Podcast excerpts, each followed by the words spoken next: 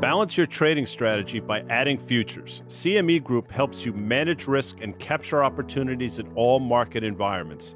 Capitalize on around the clock access to highly liquid global futures and options market across all major asset classes. Just visit your online broker and get started. Plug into valuable educational materials and trading tools and see what adding futures can do for you at cmegroup.com slash on the tape. Guy here.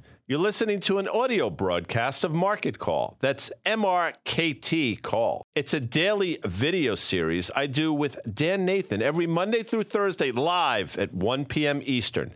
We break down the big market moving headlines and offer trade ideas.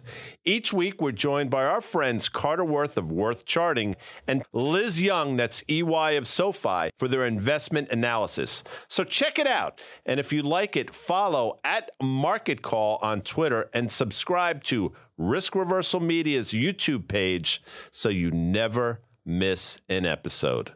It's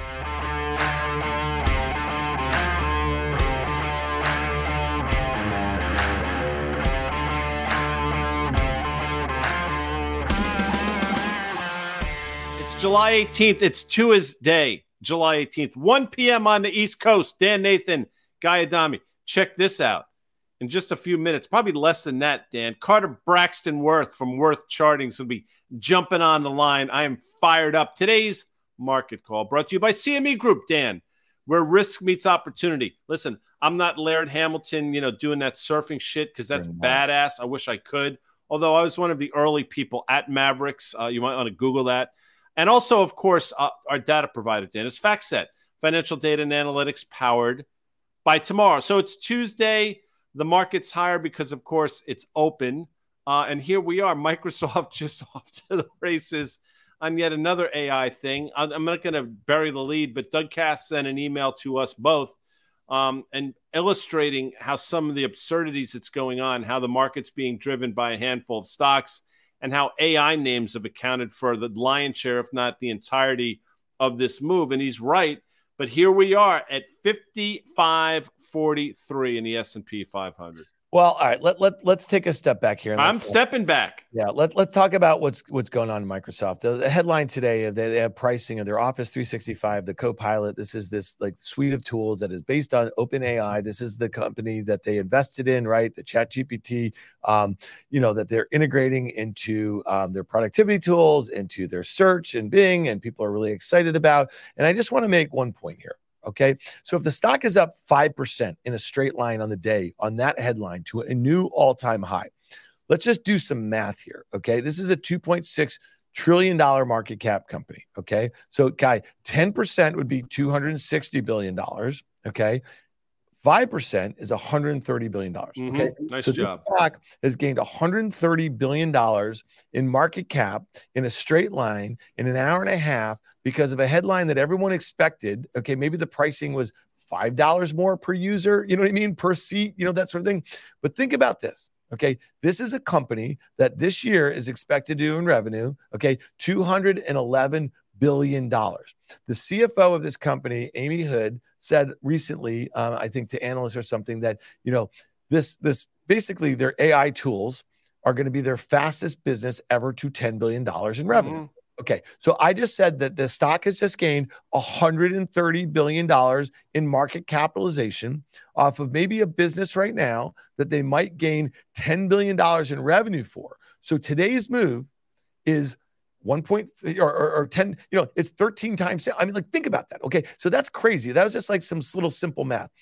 So you tell me what sort of like investment world that we're living in right now where that can happen and take a stock like this to a new all-time high trading at 38 times this year's expected earnings of high single digit next year 33% um you know or, or, or you know 33 times next year's expected earnings growth um, you know, I don't know, man. I well, no, quite frankly, we've seen this investing world before. I mean, I don't want to get too draconian here, but I mean, you saw some pretty crazy moves in the late 1920s, by the way, number one, but I don't even want to necessarily go there. I mean, you saw the same type of stuff going on in the late 90s, early aughts, as they say. So it's not like it's unprecedented. And to a certain extent, in other asset classes. You saw the same type of stuff going on 06, 07 into 08. So it's not, again, it's not like it has not happened before. And when you see Microsoft, which again just made an all time high today, for context, an all time high today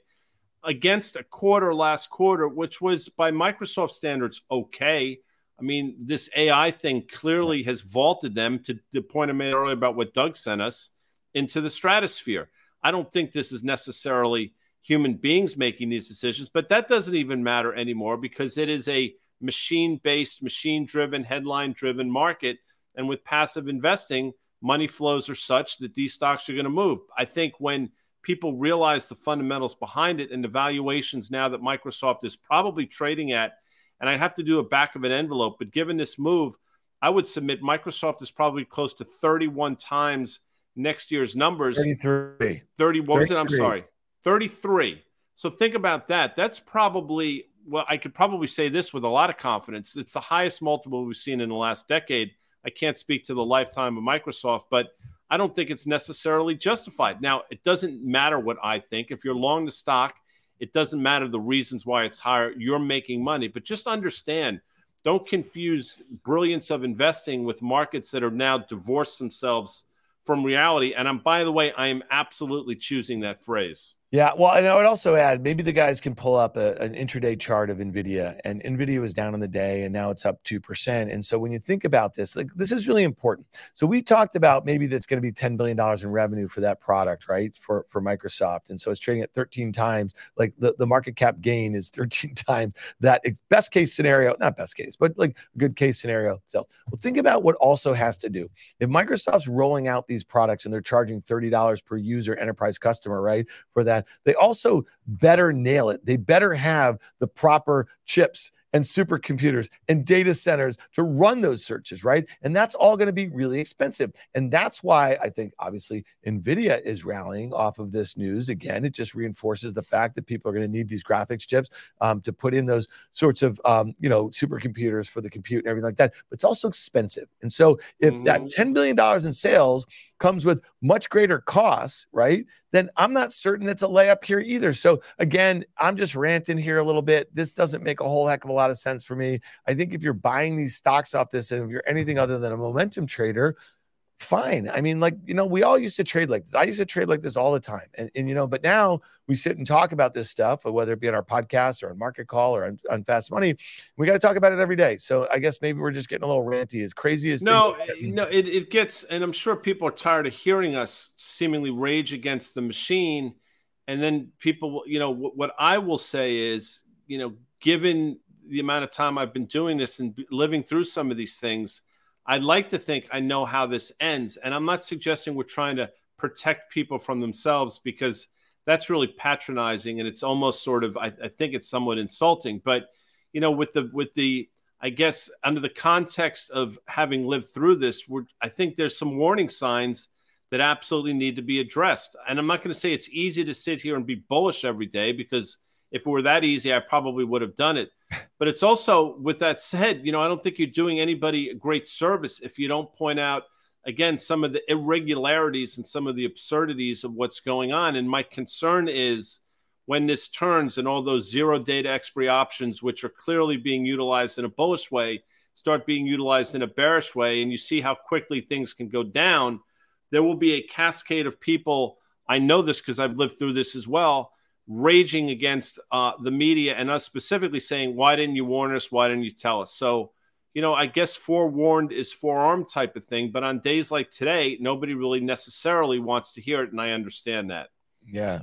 Times like these, we learn to love again, guy. What was um, that? Right. Is that is that we did Neil Young yesterday on our radio? That's not Neil Young though. That was great. No, that's Foo Fighters. Um, oh, I love. Aren't they? Being inducted into some Hall of Fame, or is they that should be if they're not? All right, let's do it because like we're we're a little at least I am. I'm a little ranty. You know who's someone who never rants, who's always just kind of just a real rational guy. You know why? Because he doesn't get in the weeds of all that stuff, that math that we were doing and this and that or whatever. This this what what no emojis with hearts, just charts. Is that what we're doing? No here? emojis, no hearts. Oh, just, just charts. charts. And if it, you know, and it's interesting because if what's that woman, Britney Spears? Yeah. So if Britney Spears wrote a song about it, this is what it would be. Sorry, Carter, just indulge me for a second. It'd be like No emojis, no hearts, just charts. I'm Britney, bitch. Back to you. All right, Carter Braxton Worth. I mean, good. Look, there's never really any good. point in ranting, right? Because the market doesn't know you own it or short it.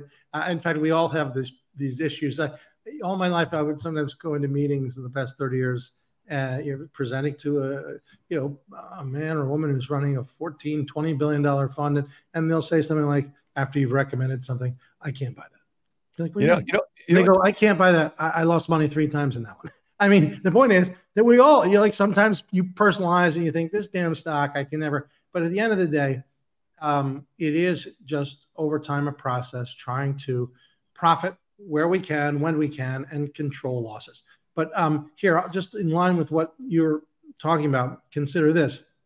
This came in from a client, portfolio manager. He said this thing TTD, Trade Desk, right? Just being mm-hmm. added to the NASDAQ 100, right, with a $42 billion market cap.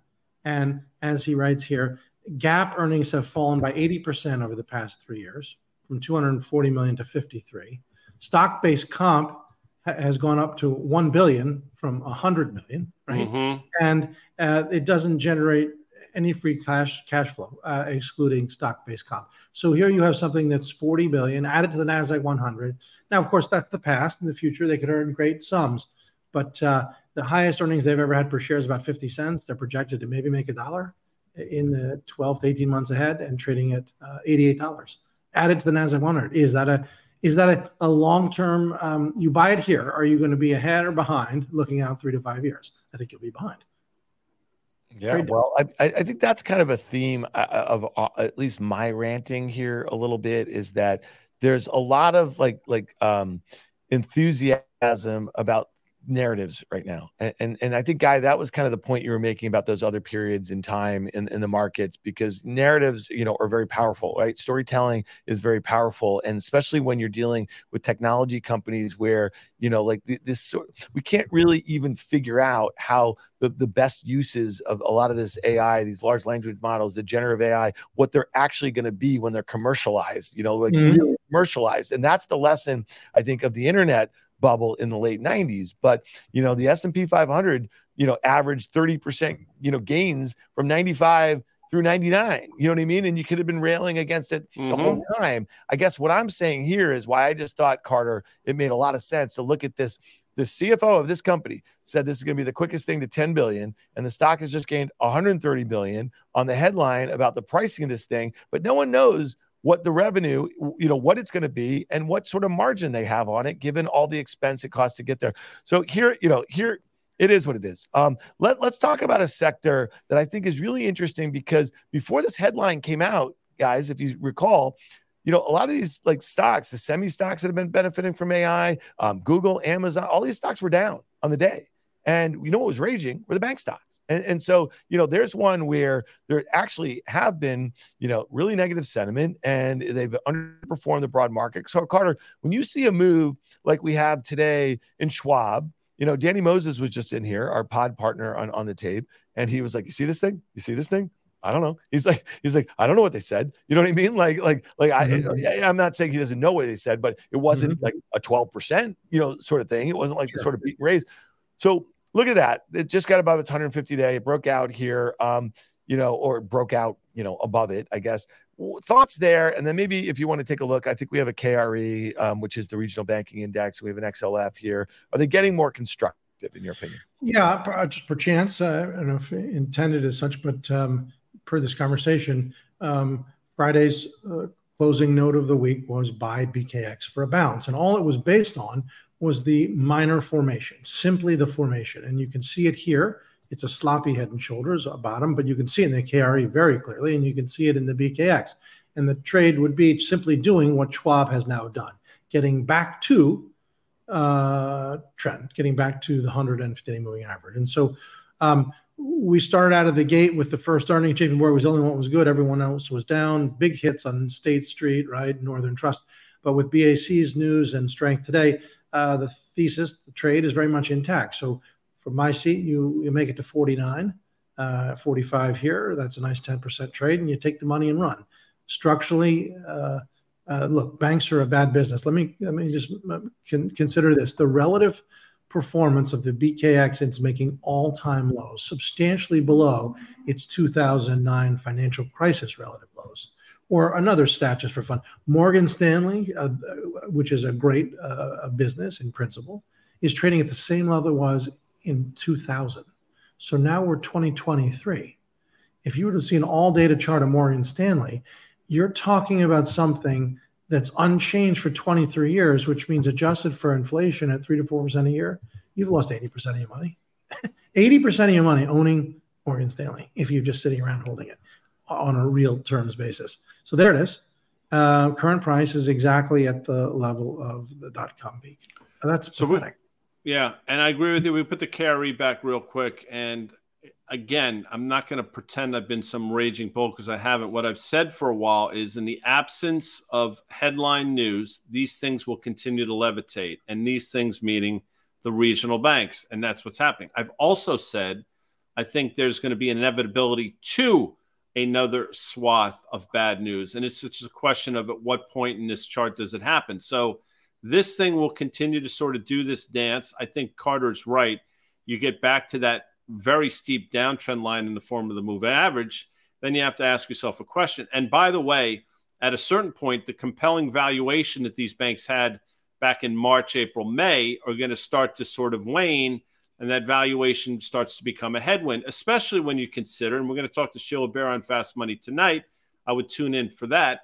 Regulation is coming. Tightening credit conditions are coming. The access to credit's not going to be there. The appetite for credit's not going to be there. And when you think about it, regional banks in this environment have a giant bullseye on their back. So I think you can continue to sort of ride this wave, but understand that this is going to crash on the beach at some point. And I think it's going to happen faster than people realize. All right, let, us talk about yields um, because uh, I think it's interesting. You know, Carter, I think there was a time in the not so uh, distant past where you were saying that, you know, the 10 year yield, it looked like a pair of twos. Um, and I think the way it's traded over the last few weeks has kind of suggested that too, right? It had moved to the the kind of downtrend that had been in place, and it's kind of held that moving average over the last year, year 150 or whatever. But look at that. It's like kind of right dead, dead, dead in the middle here. You know, if we're looking out again to this uh, FOMC meeting um, on July 26th, we have a near certainty, uh, at least that what the CME Fed funds uh, tracker is pricing another 25 basis point um, sort of hike here. I think that a couple weeks ago when they had that pretty sharp move in yields, I think a lot of folks thought that maybe that had to do with the Fed's, uh, you know, hawkish stance. That maybe that that hawkish pause in the June meeting. You know, if we saw maybe a reacceleration in some some data that was um, hot, right? That we might have a Fed that has to get back on the horse. Thoughts here on yields and, and, and how we should be thinking about them relative to equities. And do you think we're setting up for maybe a big move as as kind of a breakout or, or, or a breakdown, at least a, a retest of that uptrend that's been in place for last year in the 10 year? Right. So I, I, remain in the lower rates camp. It, just to go back to the peak, the, that was a Friday. It was October 21st of 2022. Um, the dollar uh, peaked in September. Uh, one month later, yields peaked. And so the five year, the 10 year, 30 yields have never exceeded those highs. That's nine months ago and counting. Rates basically have been peaking, in my view, for now, uh, nine months. Um, you can see here, this was a piece uh, put out today. So those peaks, October 21st, the, uh, um, uh, of 2022. That's a typo. Look at that on my thing because we know that October 21st, 2023 does not exist yet. Um, but the point being that nine months later, uh, rates are still below where they were. And I think we basically work lower. And the tell is that the dollar uh, never looked back, right? The dollar peaked right around the same time, three weeks, and then has gone straight down. Let's put that chart back up in yields real quick. If we could toggle back, bingo players, you're welcome. Um, this has me. Well, it's interesting. Clearly, I'm confused. I think that's a foregone conclusion. But you know what else is confused, Dan? The bond market seemingly is extraordinarily confused as well, and it comes in the form of some of these moves we've seen over the last couple weeks. Again, bond volatility seems to be back, and I think there's a struggle with what's going on here. Is inflation still a problem? Is slowing growth a problem? Quite frankly, I think both of those are a problem, which is why the bond market continues to try to figure it out. What I've been puzzled by, and I'll say it for the hundredth time, is you know, bond market volatility has not found its way into the equity market. And again, I would just say it's a matter of time before it does. I thought 10 year yields would go lower as well. The reason why I thought they'd go lower, Dan, is because one, I thought that the, the economy is slowing, which it probably is. And two, I thought the broader market would sell off and you'd have a flight to quality in the form of the treasury market, which makes yields go lower.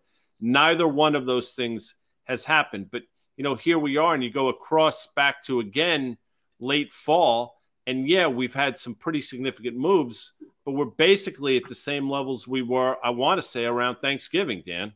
Yeah. Well, it's interesting. And one of the things that you and I spent some time talking about on the tape, and then we also did market call yesterday um, on Sirius XM. Sure, we did. Business Radio 132 at noon Eastern, people. But we talked a little bit about the move in the dollar. I mean, man, over mm-hmm. the last kind of two weeks or so, um, that was you know talking about like volatility working its way into other asset classes i mean you know we're starting to see some bond market volatility we're starting to see some volatility in the currency markets we're starting to see some volatility in overseas markets the chinese markets um, and the equity markets don't um, act particularly well so it'll be interesting to see where else it gets to but this got us to something that guy is near and dear to your heart and, mm. and carter had a great post on worth charting today and we suggest you guys all check it out. But he's going to walk us through it here a little bit. You know, with this dollar weakness, you know, the shiny metal, it, it, it looks like something that it feels fairly constructive. So, Carter, walk us through what you're seeing. And believe it or not, Guy Adami wants to put a trade on in, in, in gold mm. using the futures here when you're done. And I think we're going to kind of line it up with some of your levels there too, buddy.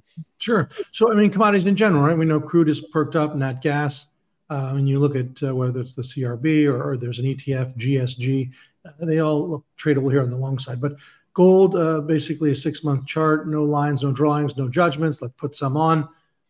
Does it have to be that? No, that's a that's a conclusion. That's a judgment. But that's what my eye sees. Look at the next one, downtrend line. Put them together. Okay. But now let's look at this circumstance. That's about an eight or ten percent sell off since May. Put it in the longer term chart. So same thing Look at the iterations. The first one, there's the little minor bottom, next one. And so now keeping this same time frame and getting rid of those minor annotations, this is what really is important.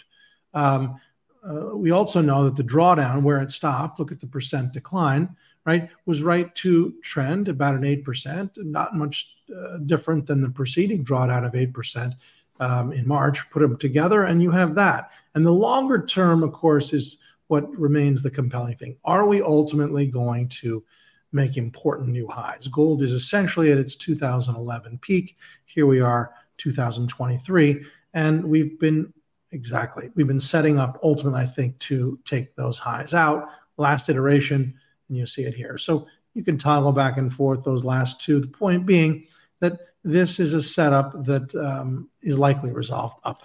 And at this point, uh, if you don't have gold, get some. I love that gold bullion. Reminds me of soup, Dan. And listen, you know that I agree with this. And I think Carter would also say that each time you let's if we were to flip this around, which we can't do, but if we were, you would say each time we traded down to support and held, you know, typically the third time it does not hold. Well, the same holds true on the upside. So we've obviously made runs a couple times to this new all-time high and have failed but here we are yet again on the precipice of doing exactly that. And at a certain point, you keep knocking on that door, uh, that door is going to open. And I think that's exactly what we're setting up for. And, you know, if you want, we can go to the trade. I think we've outlined it. Um, this is what I'm looking at right now. I think, and this is, you know, this is not in a vacuum. We've been talking about this. I think you get long gold effectively here. The stop out is basically that trend line. So that trend line that we've talked about for a while, that uptrend line that's been in place, that's where you're stopping out. Not a huge uh, move to the downside. You didn't give yourself a lot of room, but I think that's the right level. On the upside, your initial target is that all-time high that we've been talking about. So you can put that prior chart up real quick just to sort of illustrate it a little bit better. This is what I will tell you, Dan and Carter. And again, I'm not suggesting I'm right, but having done this for a long time, I'll tell you what typically happens as much as we talk about gold and seemingly it's an everyday occurrence for a lot of uh, in for a lot of the investor verticals out there it's not on anybody's radar screen necessarily the big swaths of money right now are not focused on gold they will be focused on gold when their system tells them to be and their systems haven't kicked in yet. My sense is their systems kick in on a close above these prior all time highs, which comes in right about that level that we flagged. So yeah. I think there's another leg left. That leg is going to be driven by uh, institutional money coming in, which, by the way, um, it's great for the equity market because the equity market can typically take that type of liquidity. The gold market is not set up that way. The gold market is not nearly as large. So that's why I think you're about to see some outsized moves to the upside. So get yeah. long here. Your stop is the upper trend line. Your initial target is the all-time high, but I'm looking for much more than that, Dan. Yeah, and so I think it's really interesting when I think about this trade here. So we have 1983, uh, and and if we look at kind of like right before that, kind of like that that recent high, you know, that target would be like 2060, and then you know above like 2080 guy, that was kind of those those tops that we've mm-hmm. seen over the last you know three years or so, and that's really I think the breakout that Carter is talking about here. But to the downside, it's funny, you know. So we're at 1983, and and I think the stop this this first stop is down about 2% guy. It's down you know 1945 mm-hmm. or so. And you could stop it you know that that level down there maybe it's kind of you know 1900 or so. That was the low i think from about a month ago. But you know when you're trading futures and, and you and i've talked about this um you know you you want to use pretty tight stops here because the ability to kind of um you know kind of probe for levels and continue to play for a move, that sort of thing, because things just don't all always happen all at once here. And I think the idea of, of kind of allowing for, let's say, a 4% downside where your initial target is up about 4%, that's not particularly great. And so I think that the risk reward is is kind of embedded or it helped out by using tighter stops, in my opinion, because if the dollar continues to go lower, and let's say the equity markets sell off a little bit in doing so, you're going to have upward pressure on this. And then you would continue to kind of raise your stop, you know, every 20 or 40 or something like that. So I, I like what Carter you're seeing in the charts. And Guy, I like the way you want to trade in the future. Yeah. And before we turn it back over to you or Carter, I'll say this you know, people, I'm reading some of the comments and people are making great points. And I've said this, but any new audience members, I think they should hear it. I think w- without doubt, I mean, this is just factually true Central banks bought a record amount of gold last year. I think it was 1,131 tons to the tune of about 71 billion or so dollars. And they're on pace to do similar this year. And what I've said and what I absolutely believe, central banks are effectively hedging their own collective ineptitude. So that is being taken off the market as well. Now, I'm surprised the price hasn't, you know, hasn't been commensurate that type of buying with the price, but I also think it's just a matter of time. So the gold trade to me is alive and well. And, and I'd be very surprised if some event didn't trigger that institutional buying that I talked about a few minutes ago.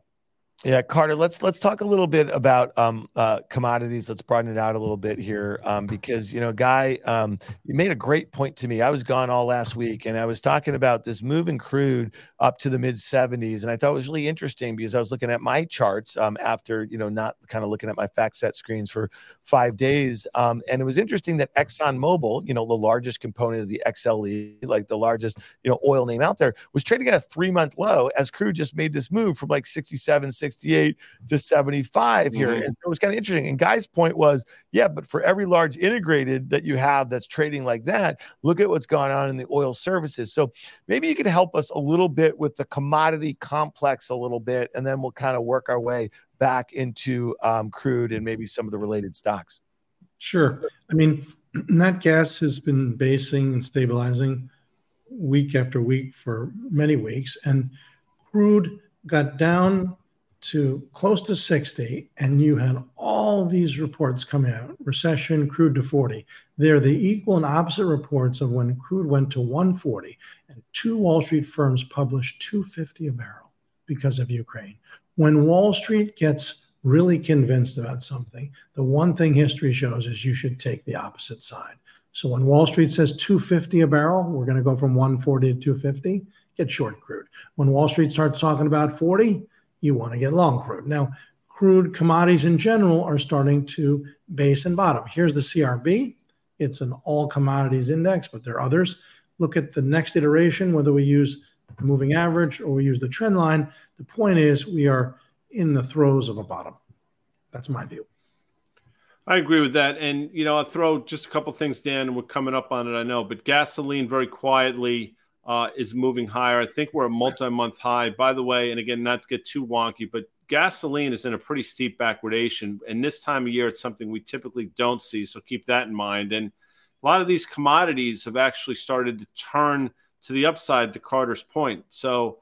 I think, and we've talked about this, we talked about it on our podcast that dropped on Friday with Dennis DeBusschere. Yes, inflate the same way I think you saw probably that peak inflation read of June of last year, whatever that was, 9.1%, I think it was June. You might have just seen the trough number. If not this past month, maybe this coming month, but you're pretty damn close. And I think you're going to start to see inflation start to trend the other way. And you have a seasonality thing going on. And by the way, the comps with which it's measured get easier. In other words, you know, this is going to be much more difficult for that downward trajectory to continue. That's why, by the way, I think the Fed is being as hawkish as they are because they intuitively understand that. So we'll see. Um, that's obviously the bearish case for equities and those such things. It's also the bullish case, Dan, for commodities. Yeah, no, and it, it's interesting because um, Carter, I think right before I left, right before that kind of July fourth week, you know, um, you were saying to buy crude, um, and, and, that that support held, and it really propelled um, a fairly big move or so. And I think it's interesting to kind of overlay, you know, nat gas as you did and, and show some of the other you know related commodities that are putting on bases and they look like they're showing um, some support there. So um, pretty interesting. Guy do you want to take a look quickly? There's going to be some of these oil service names yeah. that are reporting here um, well halliburton for sure. Yeah. let's throw up an, i don't know if we have an oih chart i'm sure we do but we look at this move. I mean this is flying under everybody's radar screen. Got down to about 247 248 in early june. Right basically approaching a 52 week high. We've driven the red line. I'm not suggesting it's right. Carter is probably making a face, but it is what it is. And you've had this stealth move in the services uh, sector in a tape that's clearly gone higher. Uh, but against the backdrop of a commodity, to your point, that's really going nowhere. So the fundamentals are starting to take over here. And again, we're at the, I'll, I'll use the word again. I think we're at the precipice. We're sort of right at that point where these oil service names are going to break out. I think Halliburton, Dan, is after the bell tomorrow. I apologize if it's before. Regardless, that's obviously your first. There's your implied move.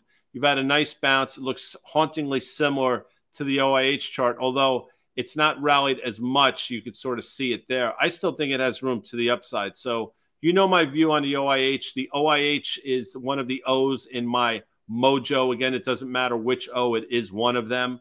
And I think this thing can then just do the grind in the back half of the year. All right, here's one thing, Carter. I just want to freestyle for a second here. Oh, I like um, that. There, there was a name, and this is going back to last kind of earnings season. Um, and I bought it after it gapped on the first day. And I'm not one of those people. Guy, uh, Carter, do you have any sense? Like, you ever hear people say the three day rule? Like, if you have a stock that you wanted to buy and it gaps after earnings, like, is that a thing or no? In your opinion?